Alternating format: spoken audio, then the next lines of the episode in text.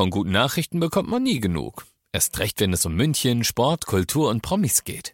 Lesen Sie selbst gute Nachrichten. Heute in der Abendzeitung und auf abendzeitung punkt de. Abendzeitung. Die ist gut.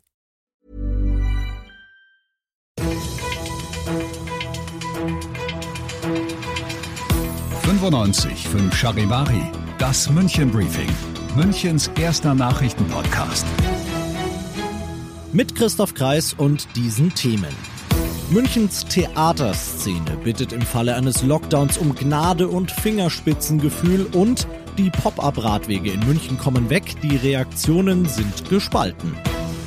Herzlich willkommen zu dieser neuen Ausgabe.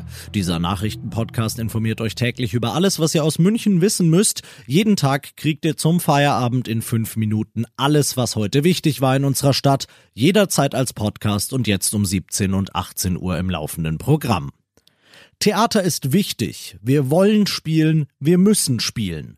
So steht's dick, fett und unmissverständlich in einem Brief verschiedener Münchner Theaterensembles, darunter zum Beispiel die der Kammerspiele, des Gärtnerplatztheaters oder der Staatsoper. Empfänger des Briefs, Oberbürgermeister Reiter, Münchens Kulturreferent Bibel, Bayerns Kulturstaatsminister Sibler und Ministerpräsident Söder.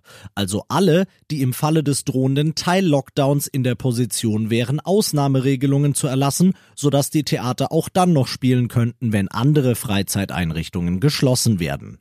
Ziel dieser Schließung wäre es ja, Kontakte zu reduzieren und dass die Kontakte im Theater zu mehr Ansteckungen führten, dafür gäbe es keinen Belastungsfall. Belastbaren Beweis. So begründen die Theater ihren Wunsch nach einer Extrawurst. Eine pauschale Schließung für mehrere Wochen würde, ergänzt die Theatergemeinde e V München, einen irreparablen, langfristigen Schaden in Münchens Kulturlandschaft anrichten.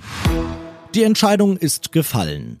Fristgerecht am Samstag, das hat der Mobilitätsausschuss im Stadtrat entschieden, werden die Pop-up-Radwege in München wieder abgebaut. Der Automobilclub Mobil in Deutschland freut sich, Vernunft siegt über Ideologie, die Wege hätten sowieso nur Staus und Frust für die Autofahrer bedeutet. S P D und C S U, die für die Einhaltung der Frist waren, argumentieren, dass man den monatelangen Versuch ja jetzt erstmal auswerten muss und dann könne man im Frühjahr nochmal drüber reden. Die Grünen, die gern verlängert hätten, dagegen sagen, die Zahl der Radfahrer in München steigt und steigt, man nimmt ihnen so ihren Verkehrsraum weg und wir werden die Klima- und Verkehrsprobleme in München so nicht lösen. Dieses Thema, das wird an den Reaktionen deutlich, ist noch nicht durch. Ihr seid mittendrin im München Briefing, Münchens erstem Nachrichtenpodcast. Und nach den München-Meldungen jetzt noch der Blick auf die wichtigsten Themen aus Deutschland und der Welt. Stück für Stück sickern die Infos durch. Noch läuft die Videokonferenz von Kanzlerin Merkel und den Ministerpräsidenten der Länder. Auf dem Tisch liegt ein bundesweiter, wochenlanger Teil-Lockdown. Wie unter anderem die Deutsche Presseagentur erfahren haben will, wird der unter anderem folgendermaßen aussehen. Keine Fans bei Sportveranstaltungen mehr, nur noch Essen to go in der gesamten Gastronomie und ansonsten Schließung und auf privater Ebene nur noch Treffen von Mitgliedern aus zwei Haushalten, wie wir es ja schon mal hatten. Das Ganze offenbar bereits ab Montag und den gesamten November lang. Offen bleiben werden dagegen auf jeden Fall die Kitas und Schulen, und zwar so lange, bis es gar nicht mehr anders geht. Auch Groß- und Einzelhandel sollen geöffnet bleiben, allerdings nur noch für einen Kunden je zehn Quadratmeter gleichzeitig. Nochmal, all das ist bisher nur durchgesickert, noch nicht offiziell verkündet. Es wird den Teil-Lockdown geben. Wie genau er aussehen wird, das müssen wir abwarten. Wir sind tief in der zweiten Welle, warnt passend dazu Ursula von der Leyen. Die E U-Kommissionspräsidentin hat die Europäer angesichts der ernsten Lage zum Durchhalten aufgerufen. Aus Brüssel Charivari-Korrespondentin Sarah Geisadé. Man habe es diesmal mit zwei Feinden zu tun, sagt von der Leyen. Zum einen mit dem Virus selbst und zum anderen mit einer zunehmenden Müdigkeit, was die Vorsichtsmaßnahmen gegen Corona angehe.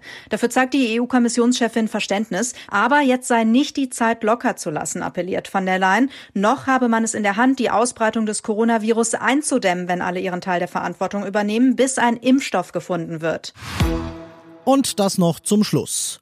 Auf dem Dach der Philharmonie soll ein Aussichtsraum entstehen. Ab dem zwölften Dezember sollen in dieser Kammer dann Münchnerinnen und Münchner jeweils in der Stunde nach Sonnenaufgang und vor Sonnenuntergang einen ganz besonderen Blick auf die Stadt bekommen.